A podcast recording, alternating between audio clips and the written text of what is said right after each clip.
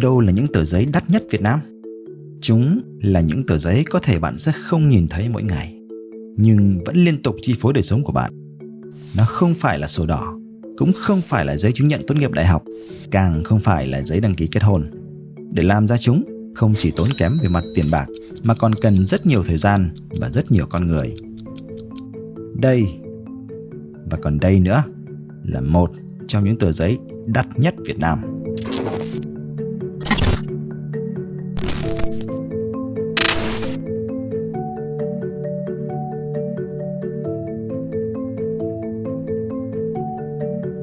Những tờ giấy này liên tục chi phối đời sống của chúng ta, dù bạn đang ăn, đang lái xe, đang cắt tóc hay đang xem phim.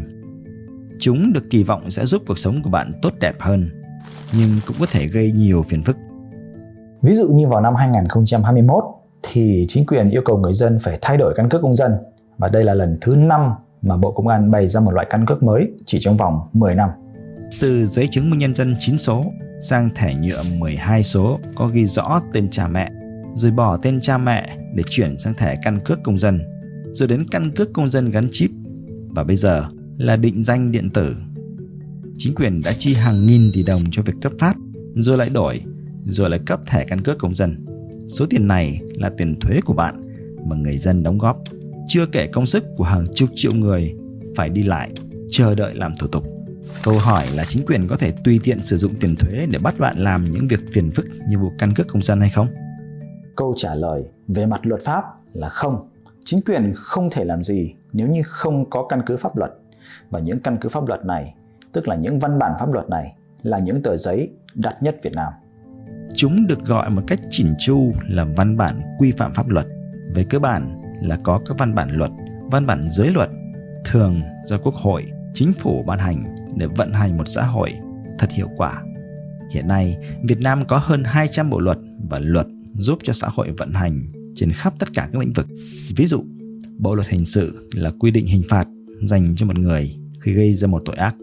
Bộ luật dân sự là đảm bảo các quyền lợi của người dân ví dụ như trong giao dịch mua bán, sở hữu tài sản, thừa kế, cho đến một vụ việc cụ thể như đảm bảo lối đi vào khu đất của bạn. Vậy những tờ giấy đắt tiền nhất Việt Nam được làm ra như thế nào?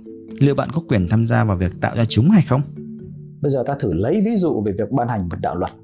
Luật ở đâu mà ra? Là do Quốc hội mà ra. Quốc hội là cơ quan ban hành ra luật. Thế thì Quốc hội là ai? Quốc hội là khoảng 500 người đến từ khắp các tỉnh thành, các cơ quan bộ ngành, từ trung ương đến địa phương, từ khắp các đoàn thể khác nhau do người dân bầu ra. Họ là đại biểu Quốc hội, họ là thành viên của cơ quan lập pháp, nhưng họ không phải là những người làm ra luật. Quốc hội Việt Nam chỉ họp hai lần mỗi năm, trong khi các đại biểu dân cử ở các nước dân chủ gần như họp liên tục để ban hành các luật hay còn gọi là hoạt động lập pháp. Một luật trước khi được ban hành sẽ ở dạng dự thảo, nói nôm na là một bản nháp.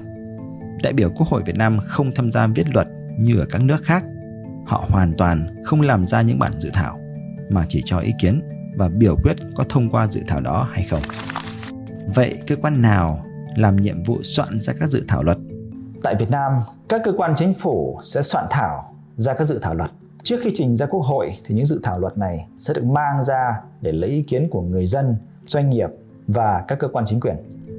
Đây chính là lúc bạn nên tham gia góp ý cho một dự thảo. Pháp luật quy định bạn có quyền làm việc này, gọi là quyền tham gia của người dân và các quyết định của chính quyền. Vì sao người dân được tham gia vào các quyết định của chính quyền? Chắc bạn cũng từng nghe những khẩu hiệu xây dựng nhà nước của dân, do dân và vì dân. Về lý thuyết thì là như vậy. Những đạo luật được sinh ra để phục vụ bạn. Đương nhiên, bạn được quyền cho ý kiến và Liên Hợp Quốc cũng đã thừa nhận đây là một quyền phổ quát. Có những luật sẽ ảnh hưởng đến tất cả mọi người, chẳng hạn như bộ luật hình sự, bộ luật dân sự, bộ luật tố tụng hình sự, bộ luật tố tụng dân sự hay gần đây nhất là luật căn cước công dân. Bạn có thể cho ý kiến. Cũng có những đạo luật ảnh hưởng đến một ngành nghề cụ thể và tương đối sâu về mặt chuyên môn, chẳng hạn như luật kiểm toán. Nếu như bạn quan tâm và bạn có chuyên môn về lĩnh vực này, bạn cũng có thể cho ý kiến. Nếu bạn đợi đến lúc dự thảo đến tay các đại biểu quốc hội thì mới góp ý thì đã quá muộn. Dự thảo đó rất có thể sẽ được thông qua. Và khi đó, bạn sẽ phải chờ đợi rất lâu, có thể hàng chục năm nữa để bộ luật đó được thay thế hoặc sửa đổi. Từ sau chiến tranh Việt Nam, Bộ luật hình sự năm 1985 là bộ luật hình sự đầu tiên của Việt Nam. Phải đến 14 năm sau, bộ luật này mới được thay thế và thêm 10 năm nữa, bộ luật này mới được sửa đổi.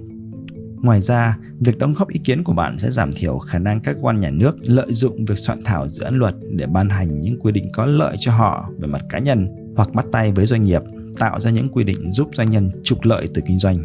Như vậy có những cách nào để bạn có thể tham gia góp ý cho một dự thảo luật?